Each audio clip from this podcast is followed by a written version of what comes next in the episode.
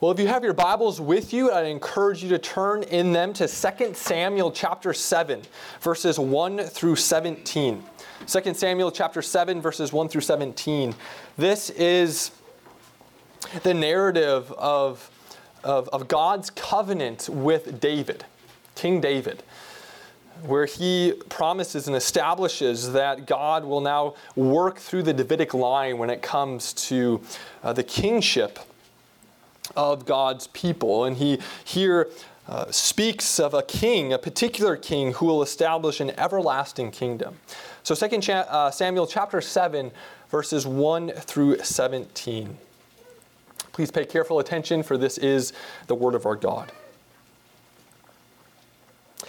Now, when the king lived in his house, and the Lord had given him rest from all his surrounding enemies, the king said to Nathan the prophet, See now, I dwell in a house of cedar, but the ark of God dwells in a tent. And Nathan said to the king, Go and do all that is in your heart, for the Lord is with you. But that same night the word of the Lord came to Nathan Go and tell my servant David, Thus says the Lord, Would you build me a house to dwell in? I have not lived in a house since the day I brought up the people of Israel from Egypt to this day, but I have been moving about in a tent for my dwelling.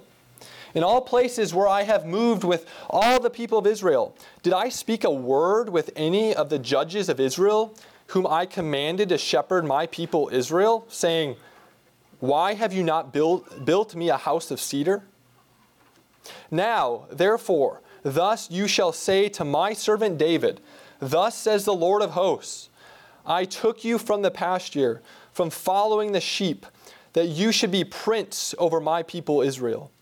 And I have been with you wherever you went, and have cut off all your enemies from before you. And I will make for you a great name, like the name of the great ones of the earth. And I will appoint a place for my people Israel, and will plant them, so that they may dwell in their own place and be disturbed no more and violent men shall afflict them no more as formerly, from the time that I appointed judges over my people Israel. And I will give you rest from all your enemies. Moreover, the Lord declares to you that the Lord will make you a house. When your days are fulfilled and you lie down with your fathers, I will raise up your offspring after you, who shall come from your body, and I will establish his kingdom. He shall build a house for my name, and I will establish the throne of his kingdom forever. I will be to him a father, and he shall be to me a son. When he commits iniquity, I will discipline him with the rod of men, with the stripes of the sons of men. But my steadfast love will not depart from him, as I took it from Saul, whom I put away from before you. And your house and your kingdom shall be made sure forever before me. Your throne shall be established forever in accordance with all these words, in accordance with all this vision, Nathan spoke to David. The grass withers and the flower fades, but the word of our God stands forever. May he again write this word upon our hearts. Well, if you please turn with me in your order of worship to the confessional reading section. This morning we are confessing together. Heidelberg Catechism, Lord's Day 12, question and answers 31 and 32. I will read the question if you'd please respond by reciting the answer. Question 31 asks, Why is he called Christ, meaning anointed?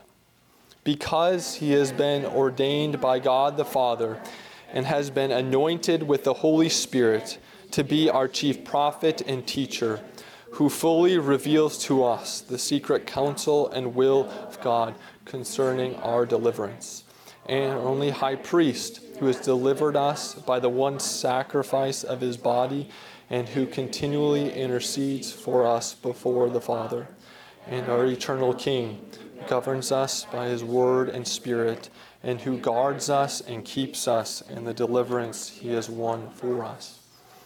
Question 32 asks about why are you called a Christian? Because by faith I am a member of Christ, and so I share in his anointing.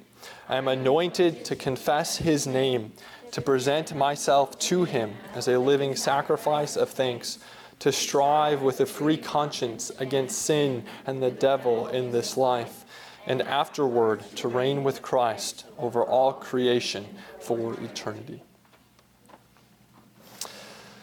As you know, we have taken three Sundays to consider this Lord's Day, question answers 31 and 32. And this, this catechism, as I've been saying all along, has three main sections guilt, grace, and gratitude. This reflects the epistle to the Romans or the structure to the epistle to the Romans and many other of Paul's letters. And what of these three, which of these three sections are we currently in? Grace. We're considering God's grace to us in the Lord Jesus Christ. And so we have considered who Christ is as our mediator. He's true man, he's true God, and thus perfectly qualified to accomplish a free salvation for the Father's people. As a consequence, our response to the mediator is to be faith. Not all are saved, but only those who, who profess true faith in Jesus Christ and thus are united to him. And what are the three elements of true faith?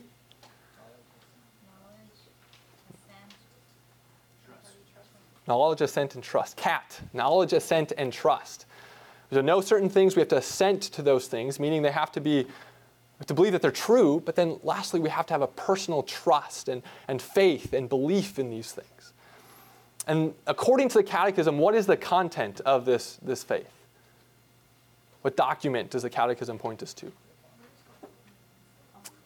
The Apostles' Creed. The Apostles' Creed although it's not scripture, it's a very faithful summary of the main tenets of the gospel. The main things that we need to know, assent to, and trust in. And so now the Catechism is spending many weeks walking through each article of the Apostles' Creed as the content of true faith. More specifically, we are considering what it means when we refer to Christ as Christ. Jesus is his name, Christ is his title. It's it's, it means he's the Messiah. We confess that this title means that Christ has been ordained by God the Father, meaning he was set apart by God to do his work. And he was anointed with the Spirit, meaning he was filled with the Spirit uh, to do a certain work. And he was ordained and anointed to, do, to fulfill what three offices? Prophet, priest, king. He is the true prophet of God's people, the fulfillment of the prophetic office of the Old Testament. He is uh, the fulfillment of the whole priesthood. He offered the definitive sacrifice for the forgiveness of sins, a better sanctuary, a better temple, God's heavenly temple. And now we're going to consider how he is the true king. He's the true king. And question 32 very helpfully explains for us what it means to be a Christian. Now, that's a term that we all are familiar with, use. Uh, we use it to refer to ourselves, but many of us probably haven't really considered what that specifically means. And according to question answer 32, it means that uh, by faith we are united to Christ. We are united to Christ. Throughout the New Testament, union with Christ is such an important concept. We're united to Christ by faith. And as we're united to Christ, we share in Christ's prophetic ministry by confessing his name. So we confess our faith in response to uh, his prophetic ministry that's revealed to us in Scripture. Uh, we share in his priestly office insofar as we offer our bodies as a living sacrifice of thanks in gratitude for that definitive sacrifice that he, he offered for us. And then today we're going to consider how we share in his royal kingly office. So we're going to consider Christ's kingship and then how we as Christians share in that royal office. Well, the first verse of Matthew, so Matthew chapter 1, verse 1, Matthew is the first gospel in our New Testaments. The very first verse of that first gospel says this The book of the genealogy of Jesus Christ, the son of David, the son of Abraham. Right there, the very beginning of the New Testament, uh, we are told that there's a very, very important connection between David and Christ.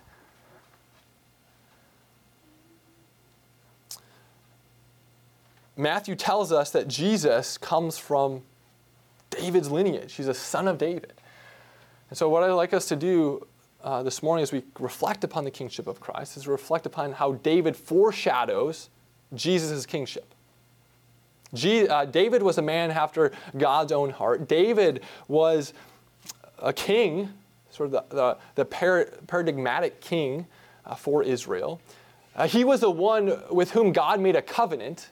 When you think of God's covenants in the Old Testament, which are not, not that many, he made a covenant with Abraham, Moses, David. These covenants are like God pushing the fast forward button in redemptive history, speeding along the revelation of, of what he's going to do for us in his son. So David is a very important figure, and a very important figure to reflect upon if we want to know more about the kingship of Christ. Christ comes as the son of David, the greater David, the greater king than David himself. Well, first and second Samuel uh, are, are uh, two books that reveal to us the life of David. And we don't know much about the beginning of David's life. He sort of just comes on the scene when he's anointed king. And here in 2 Samuel 7, David is king, and we read in verse 1 that uh, this King David lived in his house, and the Lord had given him rest from all his surrounding enemies. So David was enjoying prosperity in the land of Canaan, and uh, the author tells us that he was experiencing rest. Now remember that when Israel is enjoying prosperity in the land of Canaan, oftentimes it's described as rest. Why? Because Canaan is an earthly picture of God's seventh day Sabbath rest, earthly representation of the new creation of heaven. And so David was experiencing rest in the land victory over enemies, prosperity. He was living in a great palace, the king's house. And as he's reflecting upon his kingship, his life, this time of prosperity, he calls Nathan the prophet before him and realizes, realizes that something's not right. I live in this grand palace, and God, the ark of God, the ark of the covenant was how God's redemptive presence dwelt among his people. God is dwelling in a tent. There is no permanent temple or sanctuary for the ark of the covenant to reside in. And, and David's reflecting to himself, and he realizes this isn't right. I, a king of God, have this beautiful palace, and God's presence is dwelling in a tent. And he thinks to himself, I need to do something about this. I need to build God a permanent house, a permanent structure, a permanent temple. And Nathan says, This seems like a good desire. You're a man after God's own heart. Go, go and do it. God will be with you. Well, then, uh, consequently, God reveals himself to Nathan in a vision and, and tells Nathan uh, to give a message to David. God tells Nathan, you know, ever since I redeemed Israel out of Egypt, have I ever dwelt in a permanent house? I've always been in a tent. Furthermore, he says, you know, think back to a prior time in, your history when, when we had judges. Did I ever tell one of the judges of Israel to build me a house to dwell in? He says, no, no, no. You tell David he is not going to build me a house. Rather, I am going to build him a house. And here we have a wonderful wordplay on this word house. There's at least two uh, main uses to the word house. So, David, of course, is using house in a way that's pretty common to us a dwelling place. He wants to build a, a permanent temple, dwelling place for the ark of God to reside in. But God, in response, says, No, no, no, David. You're not going to do, you're not going to build me a house. I'm going to build you a house. God then is using this term in another way. He's using it to refer to a dynasty or a people or a kingdom. Think of the times when uh, Scripture refers to the house of Israel, not referring to the dwelling place in which uh, people of Israel uh, live in. It's referring to a people, the people of Israel. So what God is saying, is no, David, you're not going to build me a dwelling place. I'm going to build you a dynasty, a kingdom, a people. And we learn that this dynasty, this, this, this, this kingdom or this throne that God is going to establish with, with David is, is going to be unconditional and, and everlasting. I will raise up, in verse 12, I will raise up your offspring after you, who shall come from your body. Um, I will establish his kingdom. We learn that this throne is going to be everlasting.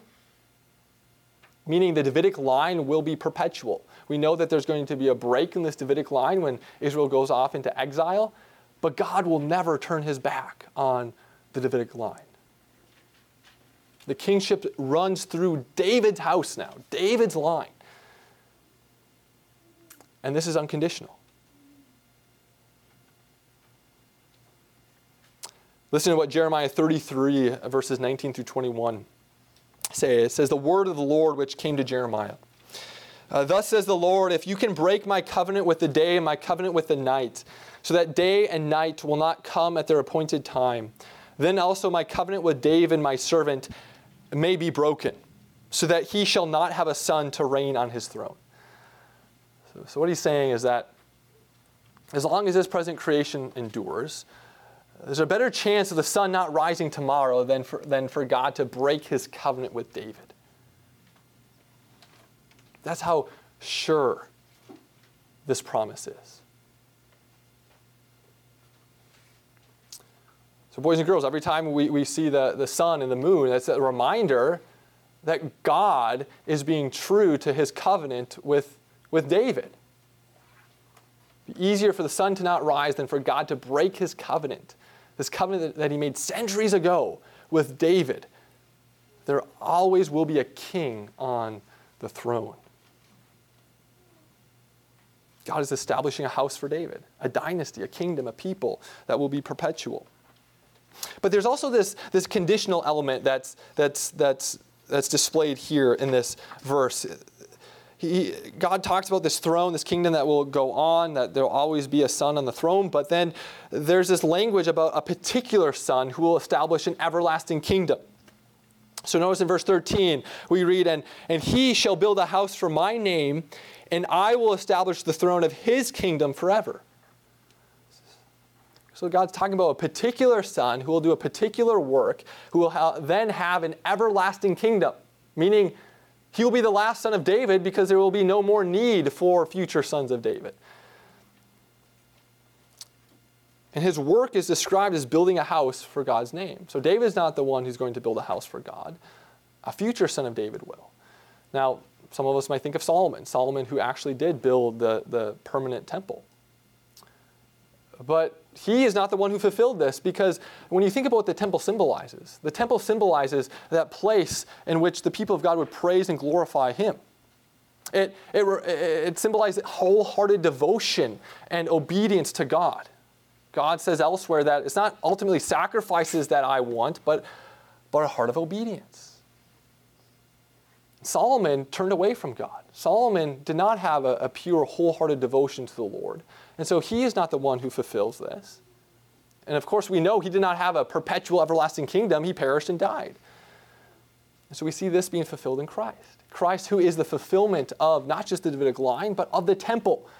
He is the one who perfectly built the temple of the Lord, meaning he's the one who only had wholehearted devotion to his God, who perfectly obeyed his God, who was not a curse for the people, but a blessing for the people whom he led. Jesus is the fulfillment of, of these promises in, in 2 Samuel 7, and thus he is the one who establishes an everlasting throne, an everlasting kingdom.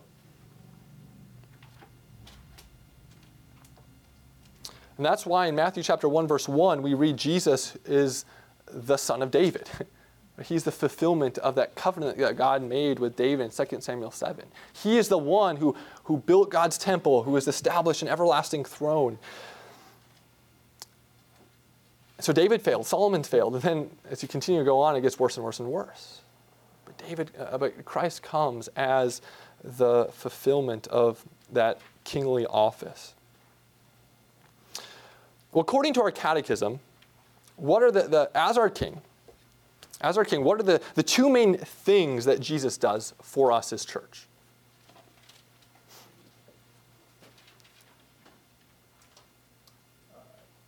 governs and guards. Yeah, he governs us uh, by his word and spirit and defends and preserves us. So think about Ephesians 4. We reflected upon this few months ago at the beginning of our catechism. But Ephesians 4, we read Christ ascended to heaven he sits as our king at the right hand of God, and, And he, as he goes up, he pours gifts down upon his church. Now, the chief of these gifts is the Spirit, Pentecost. Christ goes up, the Spirit comes down, but Ephesians 4 also tells us that pastors and teachers are also gifts from the ascended Savior. So, Christ, who is our King, who governs his church, he governs us, he cares for us through his word and spirit, and especially as that word is delivered through pastors and teachers, elders in the local church. This is how Christ seeks to care for his people. The preaching and teaching of his word, as it's accompanied by the power of the Spirit. This is, this is not the method we thought of. This is the method that Christ has given his church. The Great Commission was pretty simple go into all the nations, baptize, and teach. And we see that's the paradigm that's reflected in the book of Acts. Apostles are going forth and, uh, in the name of the ascended Savior, preaching, teaching, and ministering the sacraments. But then we also see that he defends and preserves us against all enemies. Paul says in Romans 8 that, that nothing can separate us from the love of God in Christ Jesus. For those of us who are in Christ, union with Christ, uh, nothing can separate us from, from God. Not even ourselves. That's the, the preservation that we get from Christ our King. He makes sure, as he says in John's Gospel, that none of whom the Father has given him will perish, but he will raise them up on the last day. Christ defends and preserves us against the devil, against our own sin, against the accusations of the evil one, against the condemnation of the law from, from our own hearts. He defends and preserves us. Well, according to question and answer 32, how do we share in Christ's kingship? What are the, what are the two main verbs that we have towards the end of that question? Yes. Strive and reign. And there's a present aspect to this and a future aspect to it. We are, uh, we are currently striving with a free conscience against sin and the devil in this life. And then we look forward in the age to come to reigning with Christ over all creation and eternity. So, as we briefly reflect on, on how we share in Christ's kingly royal office, I'd like to continue to reflect upon the life of David, but now go backwards in the narrative of David and, and look at uh, David's um, battle with Goliath in 1 Samuel 17. So this is right after he was anointed as king. And we see that the Philistines, the, one of the um, chief enemies of God's people, sends out a representative, Goliath. And Israel is cowering in their tents. And who's chosen? But David small, weak shepherd boy. Not someone one would pick to fight uh, this giant, the representative of God's enemies. And if you think back to Genesis 3:15, Genesis 3:15 is the first proclamation of the gospel. And it comes as God is cursing the devil after the fall into sin. And God says this He says that to the devil, the, the, the serpent, the seed of the woman will crush your head. That sets the tone for the rest of the Bible. We have this, this great conflict between God and his chosen seed and the serpent and his demons. The seed of the serpent and God and his seed. And so here in this in the narrative of David and Goliath in 1 Samuel 17, we have foreshadowed for us this great conflict. God's chosen seed and the serpent we see this fulfilled ultimately in Christ, and that's why we have there's so much demonic um, activity in the Gospels, is because uh, the seed is about to crush the head of the serpent. But this is foreshadowed for us in 1 Samuel 17. Goliath is presented as a serpent. How is, is Goliath struck down in 1 Samuel 17? Anyone remember?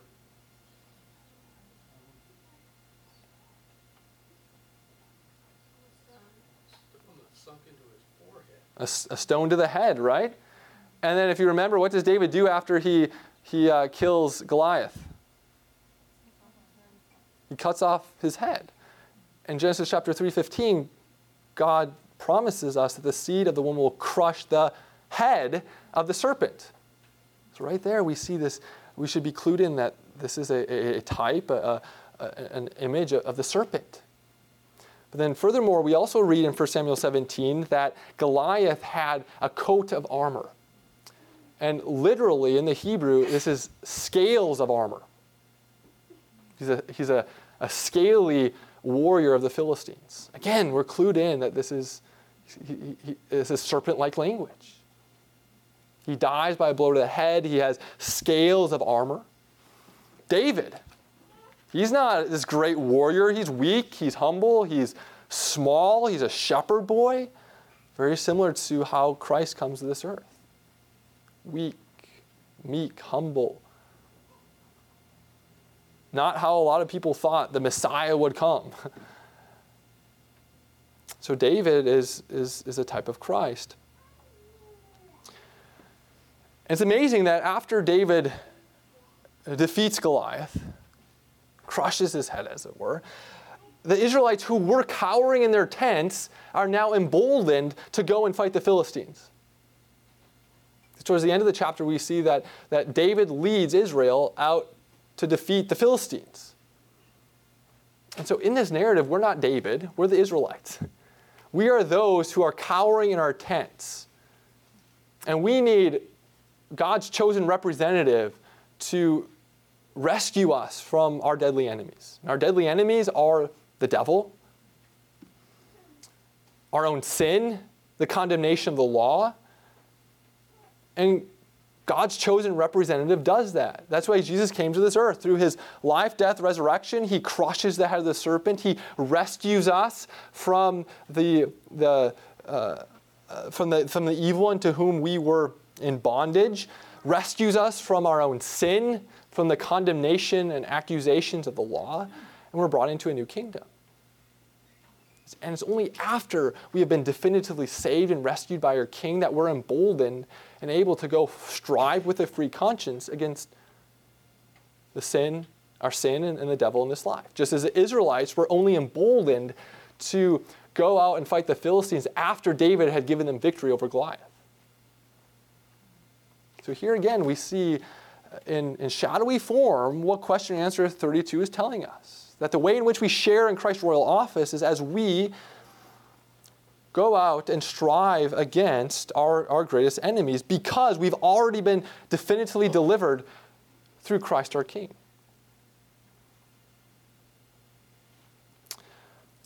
Remember that this, this, this, these question answers are coming in the context of true faith. So, after every question and answer, we need to remember that these are the things that we are called to know called to assent to, but ultimately called to believe in personally, trust in personally. And so let me ask you are you personally trusting in this King Jesus, the one who came mounted on a donkey? Have you submitted to the way in which he seeks to govern his people in this age through his word and spirit in the context of the local church? Are you trusting in the fact that because of what he's done for you, nothing can separate you from the love of God. Nothing can separate you from the love of God. You believe that. You trusting and resting in that. As a response to this, we are called to then go forth and strive. Uh, live a life of gratitude and strive against the sin, strive against the vices and temptations in our life and give glory to God who has definitively rescued us through his Son. So this, fulfill, this, this concludes our, our consideration of question answer 31 and 32. Again, a very helpful summary of who Christ is. What does the title Christ mean? Prophet, priest, king. And, and what it means to be a Christian. That's our identity, isn't it? And this is a very helpful summary of how we are called to live according to that, our identity. We're called to be a people of faith. And as a people of faith, we're called to confess our faith. Words matter. We're called to uh, present our bodies as a living sacrifice. We are not our own, but we belong to Jesus Christ. And we're called to strive against our, our greatest enemies in this life.